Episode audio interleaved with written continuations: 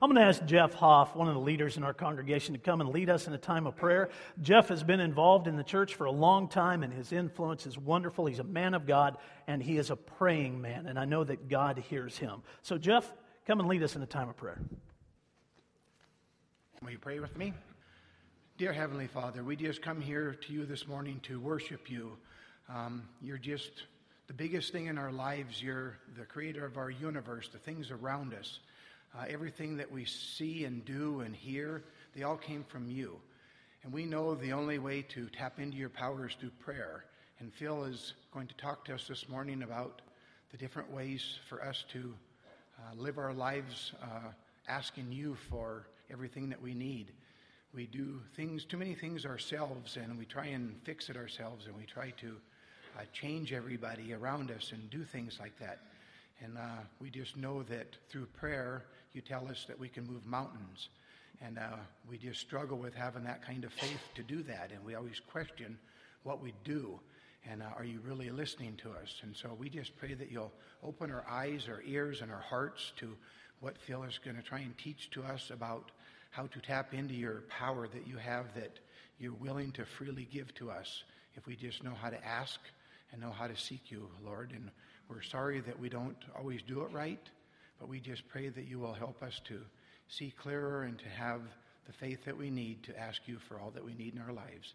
And we're just so thankful that you gave us your son because you know we can't do it ourselves. In Jesus' name, amen. Amen. Thank you, Jeff. The Jewish people have a book. Now, the Orthodox Jews pay close attention to it. The Reformed Jews and liberal Jews oftentimes, over, oftentimes overlook it. But every Jew has access to this book. It is called a Siddur, spelled just like this S I D D U R. It is a book of prayers. In that book, they have written down a number, and there are a lot of them, of prayers that they suggest the Jewish people pray on a regular basis. There are 28 daily prayers that are suggested for the Jews, beginning in the morning and ending right before they go to bed. There are 14 messianic prayers that are included in that book, even today, because the Jewish people, with a veil over their heart, a hardness that has set in there, still do not believe that Jesus Christ is the Savior of the world. They don't believe that He was the Messiah, so they continue to pray that God will send the Messiah. There are 29 Sabbath prayers and 31 holiday prayers. Again, they are suggestions. They're not commandments. They are suggestions for the Jewish people. They're a little bit goofy at times. When you hear them, you, you might think, gosh, why in the world would they do that? Let me give you a, a few examples. And I don't mean to make fun of anybody's religion, so please don't think I am. I just want you to listen to these prayers. This is one that they are suggested to offer every morning when they get out of bed. I'm thankful before you, living and sustaining ruler, who returned my soul to me with mercy. Your faithfulness is great. They actually have a prayer that they're supposed to offer over fruit. Anytime they're sitting at a meal and fruit is served, this blessing or this prayer is to be offered. Blessed art thou, Lord our God, King of the universe, who creates the fruit of the tree. That's the prayer in its entirety. They're supposed to declare it over fruit. There's a prayer for protection, oftentimes offered at night. O Lord, grant that this night we may sleep in peace and that in the morning our awakening may also be in peace. May our daytime be cloaked in your peace. Protect us and inspire us to think and act only out of love. Keep far from us all evil. May our paths be free from all obstacles from when we go out until we return home. When a new baby is born into a family, there are certain blessings that they are not commanded, please understand that, but suggested that they pray over those new babies. If it's a girl, they would offer this May God make you like Sarah, Rebecca, Rachel, and Leah. For a boy, the prayer would sound along these lines May God make you like Ephraim and Manasseh. Over both of them, boy or girl, they would continue the prayer on. May God bless you and keep you. May God make his face to shine upon you and be gracious unto you. May God lift up his countenance upon you and give you his peace.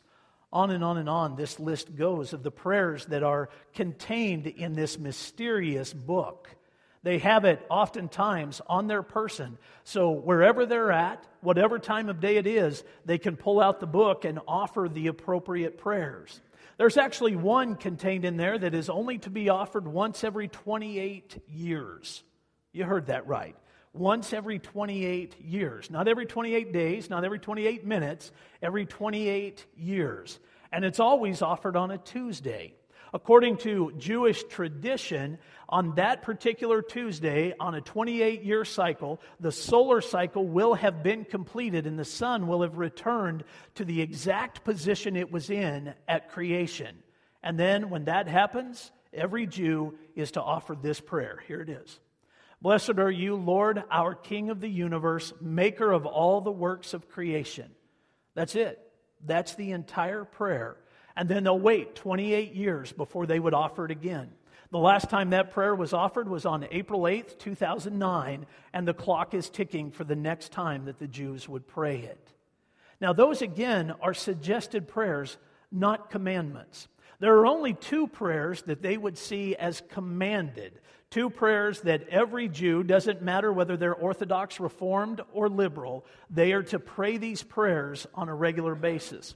The first is called the Shema.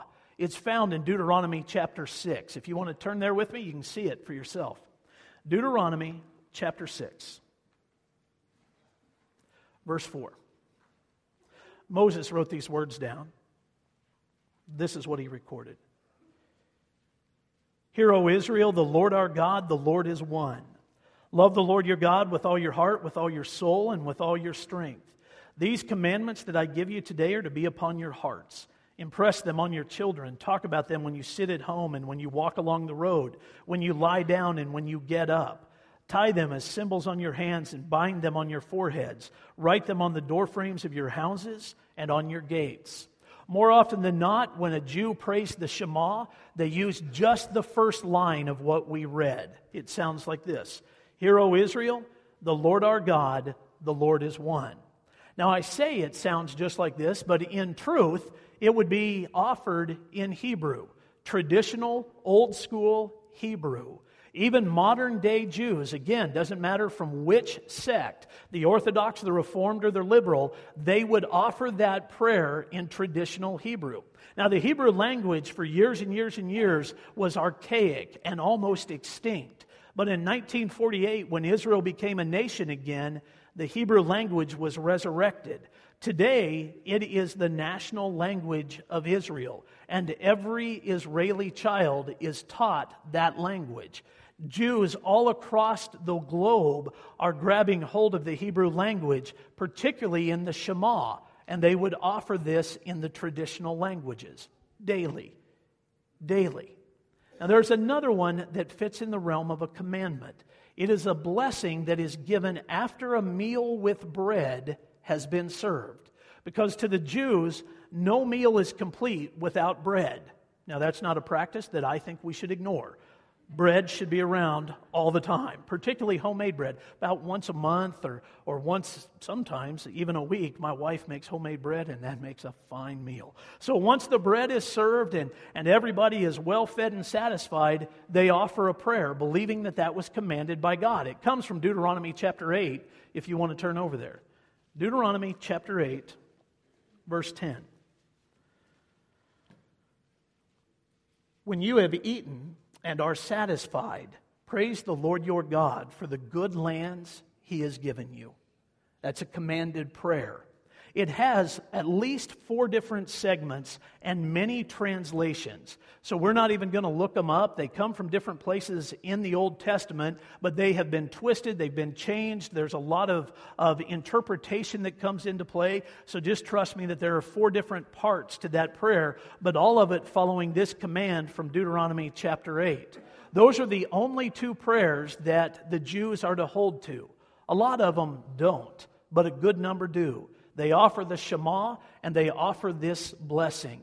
It is so important, the blessing is, that they actually have a Yiddish term for it. It's called the benching. Benching is a Yiddish term which only means to bless, but everybody knows about the benching blessing, and they offer it, again in traditional Hebrew. It's quite interesting when you understand that book and when you see the way the, the prayers are written out in it. It's also quite sad because there's little to no heart behind those prayers. They're just things that they're reading out of a book. They're things that they say day after day after day or on a, a weekly basis or whenever the time is right. It's the exact same prayer offered over and over and over again. The Jewish people in the times of Jesus were very familiar with those types of prayers. They'd been a part of their life for a long time. When they heard Jesus pray, they heard something different, and it caught their attention. I wanted you to hear all of this background part of the story so that you could understand a request that the disciples make of Jesus. It's a very pointed request, and it's one that many of us would utter in one way, shape, means, or form on our own. It is that pointed, it is that direct. It's found in Luke chapter 11. Turn over there with me. Luke chapter 11, verse 1. I love to hear all those pages in Bibles turning.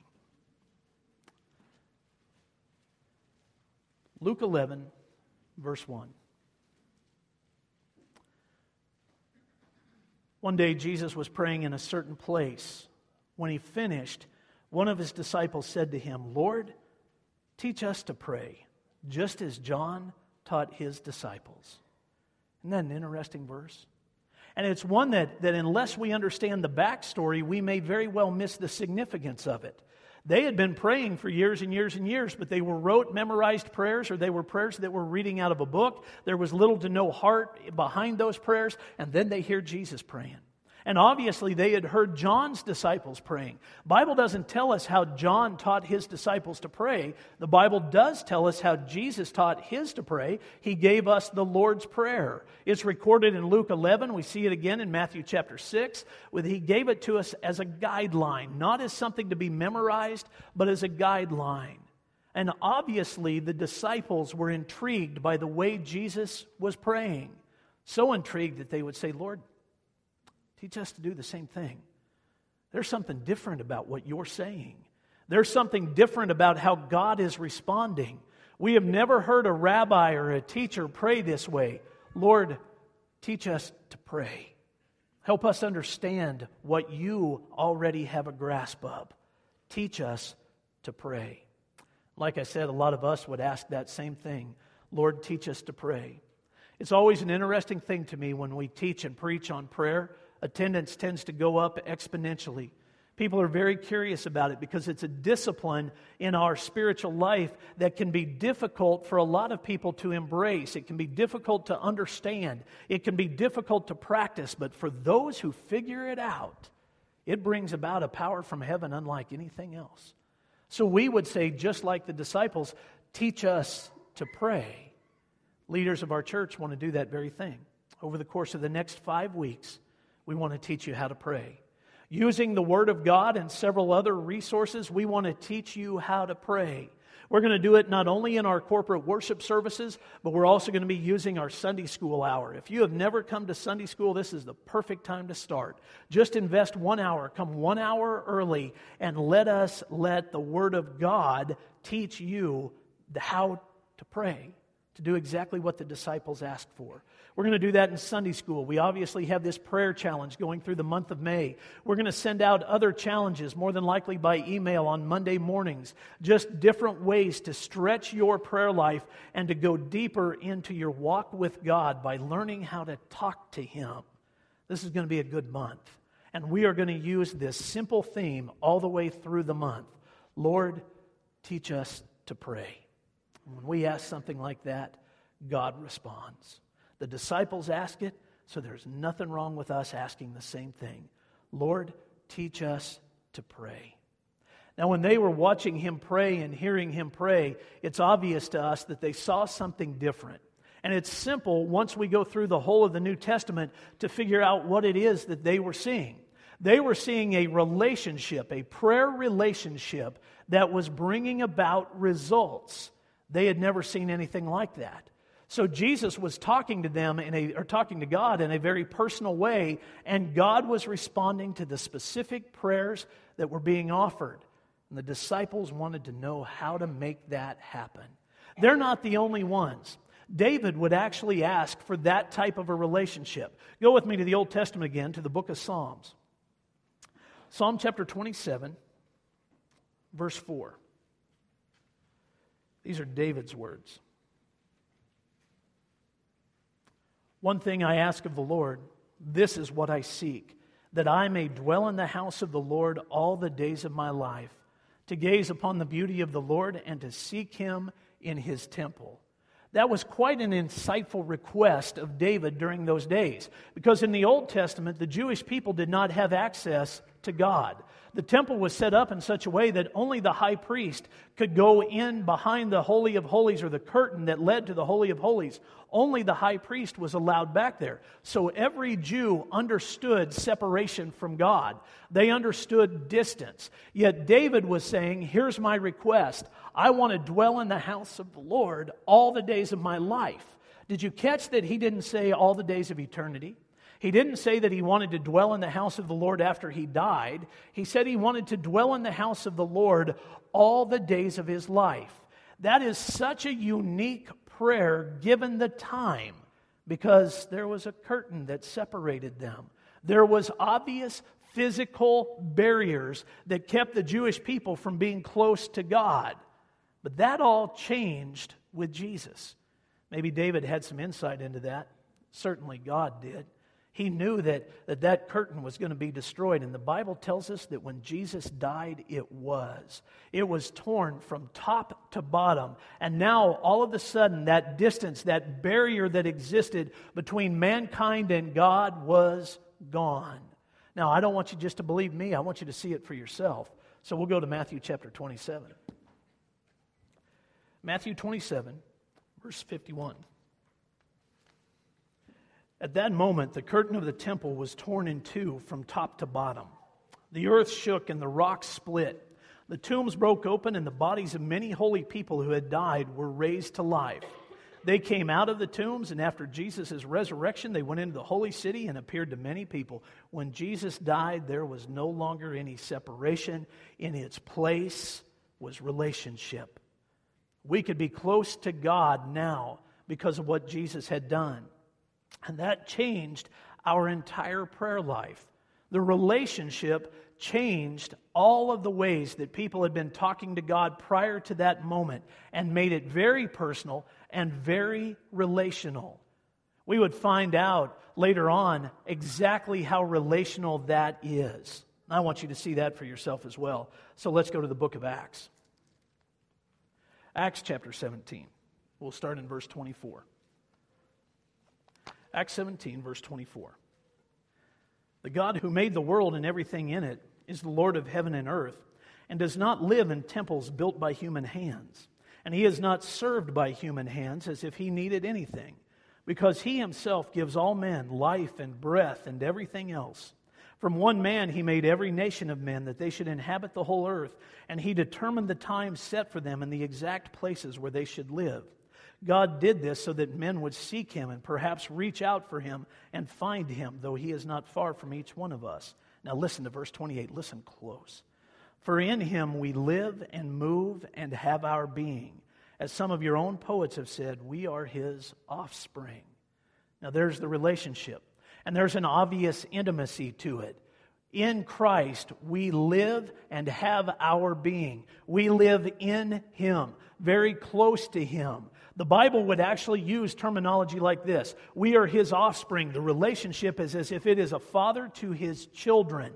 That's how intimate it is. When the curtain was torn, that type of relationship became possible, and therefore communication changed. Now, let me illustrate that for you. My father lives in Kansas City, Kansas. We are separated by about 1,600 miles. Now, if the only time I ever talked to him was when I was in Kansas City, we wouldn't have much of a relationship. Not at all. He wouldn't know what was happening in my life, and I wouldn't know what was happening in his. You see, I'm only there about once every 12 months, maybe every 18 months. So if that was the only time that we ever got to talk, there would be great distance, huge distance between the two of us. But technology has given us a way to close that gap. It's called the telephone. So we get to talk on a regular basis. I get to find out what's happening in his life. He gets to tell me what's happening in his life. And the relationship continues on as a father to his son and a son to his father. The distance doesn't really matter. Now, we've been trying for a while to convince him to start texting, but he is 76 years old and deeply entrenched in his world, and he isn't about to start texting. And he has made that quite plain. I don't know how many times he's told myself and my brother both, I'm not going to text. I don't like that texting thing. It isn't going to happen. Well, we've given up trying. So we call and we get to talk with him. That same mode is available to us with God through prayer.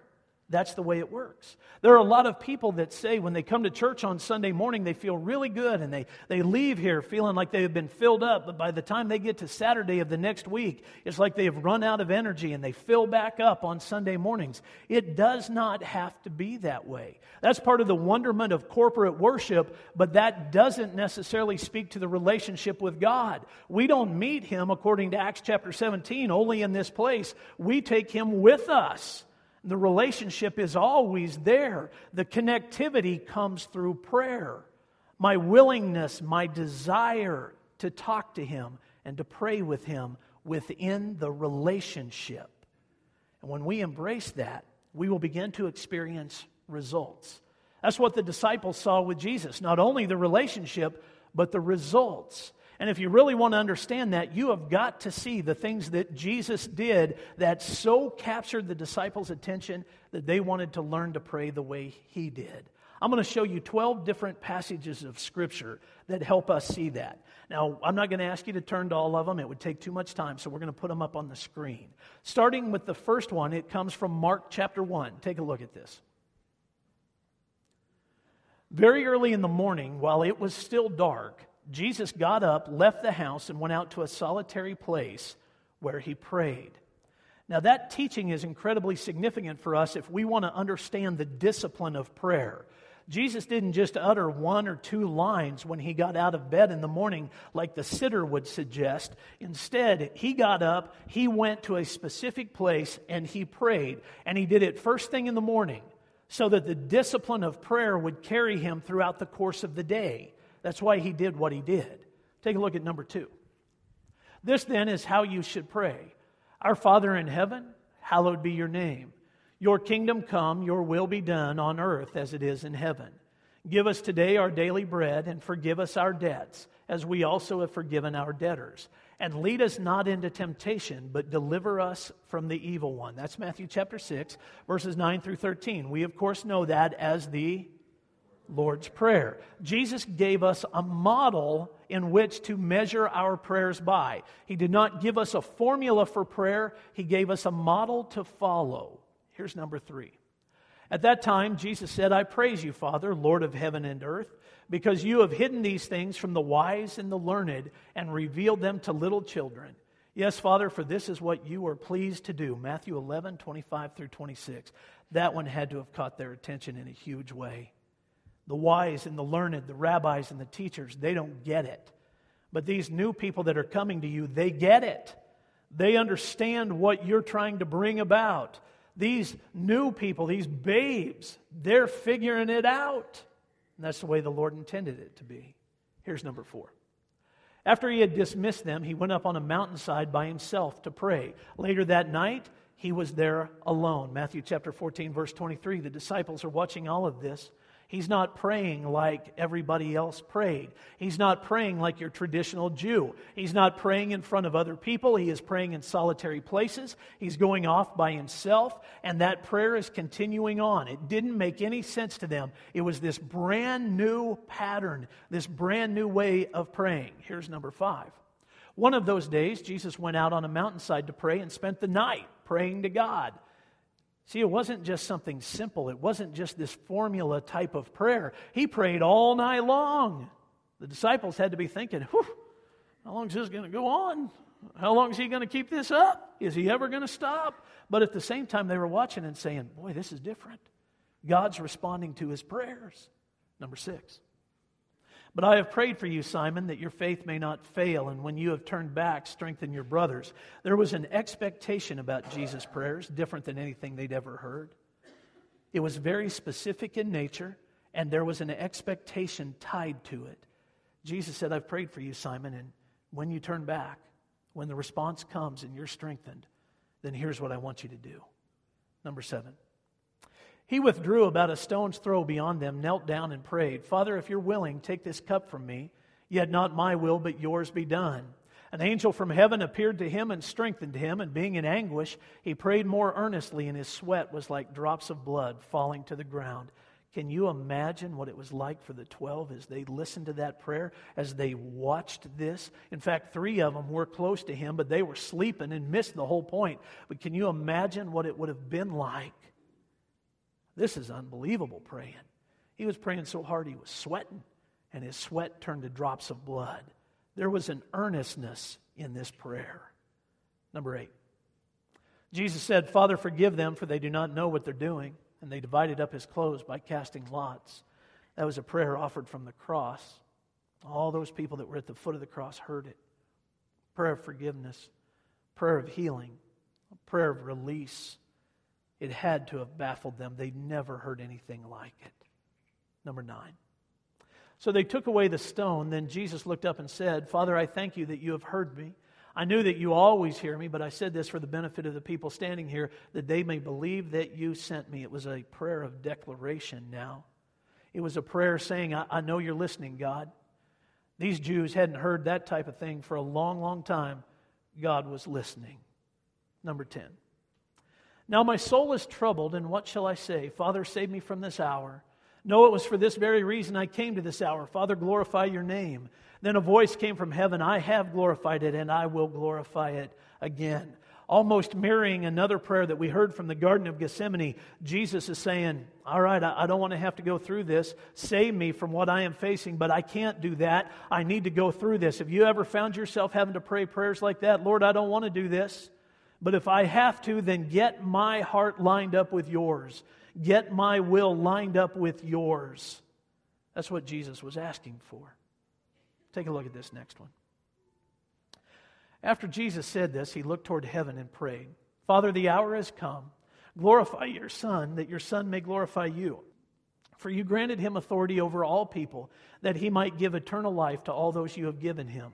Now, this is eternal life, that they know you, the only true God, and Jesus Christ, whom you have sent. I have brought you glory on earth by finishing the work you gave me to do. And now, Father, glorify me in your presence with the glory I had with you before the world began. I revealed you to those whom you gave me out of the world. They were yours. You gave them to me, and they have obeyed your word. Now they know that everything you have given me comes from you, for I gave them the words you gave me, and they accepted them. They knew with certainty that I came from you, and they believed that you sent me.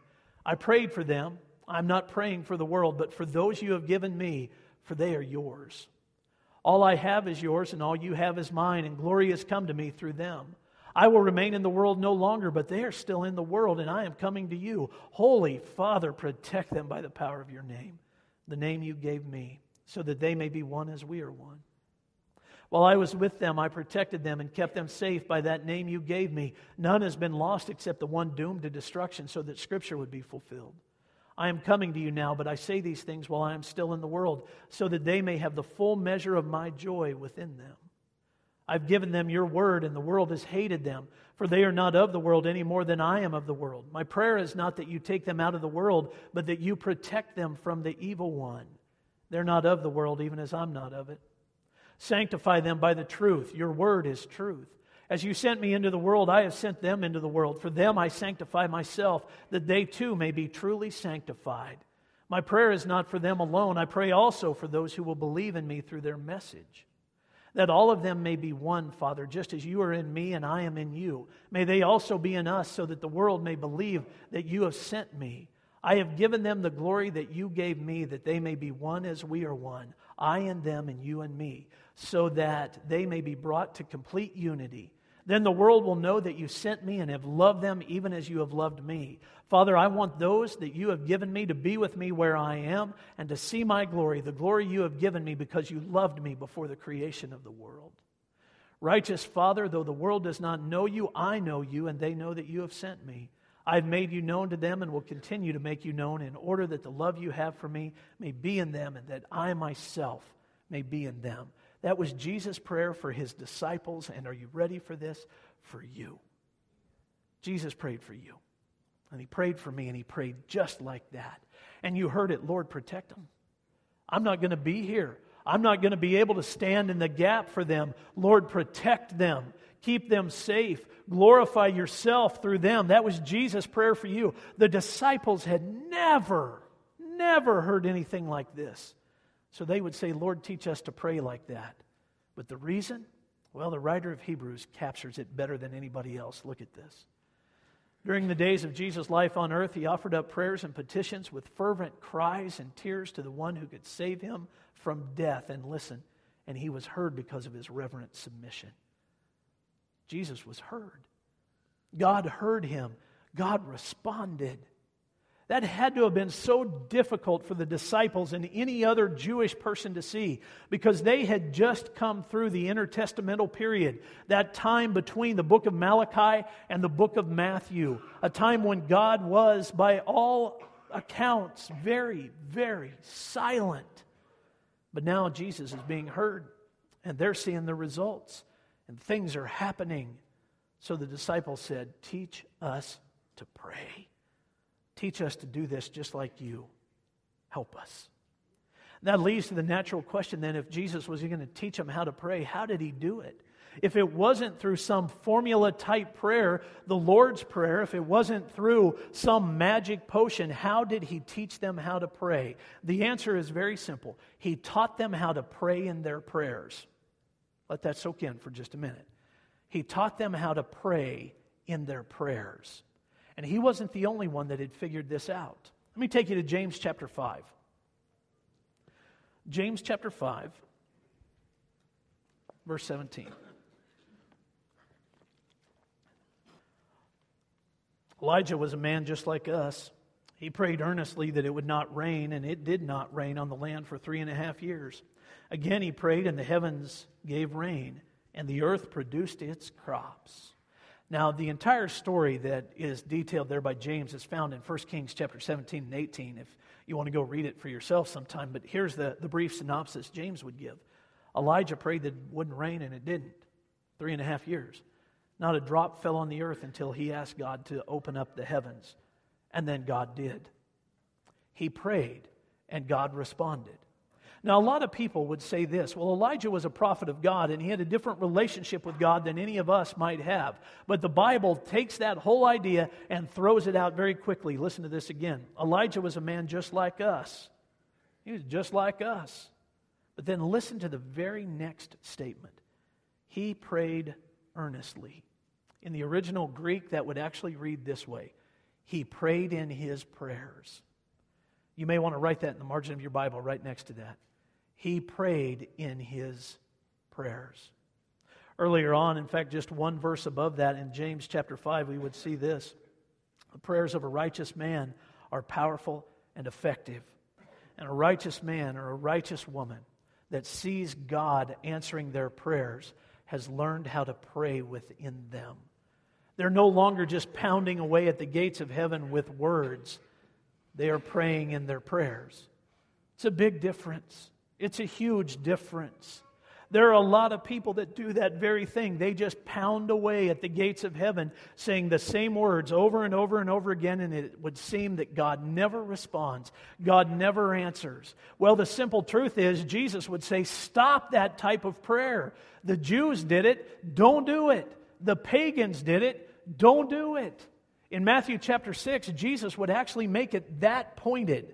Listen to how he says this Matthew chapter 6 starting in verse 7. Jesus says, And when you pray, do not keep on babbling like pagans, for they think they will be heard because of their many words. Pagan worship during those days involved chanting in their prayers. They would just get into some type of a meditative state. And they would chant the same thing over and over and over again, believing that that would elicit a response from their gods, their pagan gods. Well, the Jews were doing the same thing. They were pounding away, trying to get God to respond using the same words over and over and over again. And Jesus said, Stop it. Stop it. There's no prayer in those prayers, those are just words. You have to learn how to pray in your prayers. That means inviting an intimate relationship into your heart. God, I want to just be able to talk to you, and I want to be able to hear you. That type of intimacy is the very thing that Jesus would teach. In Matthew chapter 6, verse 6, he says this But when you pray, go into your room, close the door, and pray to your Father who is unseen. Then your Father who sees what is done in secret will reward you. That's where the response comes from. It's from the relationship, and the relationship has to be intimate. It's just between you and God. I have three children. I've spent a, a lot of time out in the woods with those kids, and we've spent a lot of those times sitting on the back of horses. And those, I can promise you, have been some of my favorite moments with my children. We've had the opportunity after hours of riding together to talk about all kinds of different things. And for whatever reason, they become very open as we're riding around in the mountains and they share wonderful things with me. As a preacher, I, have told you a lot about my kids. Those conversations are off limits, they don't belong to you, they're just between us. Those are those intimate conversations that, that we have been able to share with one another. The same thing is true of the late night conversations I have with my wife when we're laying in bed talking about our days or talking about our hopes and our dreams and our future. Those are private, intimate conversations that are none of your business, they're just between us. That type of intimacy is what Jesus is trying to teach. And if you want responses, you've got to invite that into your prayer life. Stop just pounding away at the gates of heaven with words and talk to God. Pray in your prayers. Just talk to Him. What I'm about to say may be offensive to some people, and I, I, don't want it to be. So if it offends you, then please forgive me. I'll ask for that up front. But there are a lot of people that believe that if they just pray the Lord's Prayer over and over and over again, then God's going to respond. There are churches that teach that. They, they, in every service they ever have, are going to recite the Lord's Prayer. And I can imagine God in heaven saying, Well, that was nice. What in the world did you just say? Did you really mean it? There was no prayer in that prayer. There are other faith systems that would teach that when you want to pray, you, you pray through a string of beads, and at each bead you recite the same thing over and over and over again. Well, that's the very thing that Matthew chapter 6 was talking about. There's no prayer in those prayers, so don't do it. There's no intimacy in it, and it doesn't bring about any results. If you want results, that comes through the relationship. So pray in the intimacy of the relationship. Learn how to pray in your prayers. And when you do, you're going to see God do something. You're going to experience something from the Lord. That's what Jesus taught them. He taught them how to pray in their prayers. I can look around this room and see people that have discovered that. Some people found it through some very difficult times in their life. They learned how to pray in their prayers because they had no choice but to pray in their prayers. So they did. And God responded, and it changed the course of their life. For some people, it literally saved their lives. Other people, like the disciples, just said, I want something deeper. And they asked for it, and God revealed it to them. And they learned how to pray in their prayers and they've seen responses over and over and over again. And they have even found themselves like Jesus saying, even if the response is not what I want, line my heart up with yours. And because they learned how to pray in their prayers, they're okay with that other response. There are other people in this room that have learned how to pray for other people, and they've seen the responses because of the intimacy of the relationship. There are all kinds of ways that we do that, and all kinds of ways that we arrive at that point. Let me share with you a story of a lady named Adele Vale. She's from Emporia, Kansas, and she tells this story. Back in the 60s and early 70s, things were very tough financially for her family. And so Adele brought in some ironing into the house just to try to help ends meet. She would stand hour after hour after hour in her kitchen with the ironing board in front of her, ironing other people's clothes, and it gave her a lot of time to think. And at one point, Adele was looking at a pair of pants that she was ironing and paying close attention to the crease that she was putting into that pair of pants. And in the process of all of that, she was reflecting on the disciples' request of Jesus that he would teach them to pray. And, and she put the two together. And, and as she did, she started thinking about lines and, and prayer lines. Is it possible to find something like that? Now, she got there by thinking about the line in the pants and then bus lines and phone lines and different things along that arena. And then she said, What about a prayer line? Now, most of us would think she's talking about some sort of special connection to God, but she wasn't. This is what Adele came up with. She strung a cord from one corner of her kitchen to the other corner. And on that cord, that line, she hung her prayers or the names of people she was praying for. They were just on that line. So every day while she was in the kitchen ironing, she would see these different prayer cards and, and she would pray for the people that were listed up there. And then God began to do something pretty amazing. He began to respond to those prayers that she was offering. And Adele started to see the responses, but more important than that, other people saw the responses. They figured out pretty quickly what was happening. Adele was praying for them. It didn't take very long before folks would come up to her and say, Hey, Adele, hang me on your line, would you? And she'd put their name up or their specific request up because Adele figured out how it worked. She started praying in her prayers in the time that she had while she was ironing. She was praying in her prayers. God was responding. She learned how to pray. Like I said, over the course of the next few weeks, we want to teach you the same thing. I hope you'll be here for it. We're going to use all kinds of different ways to do it.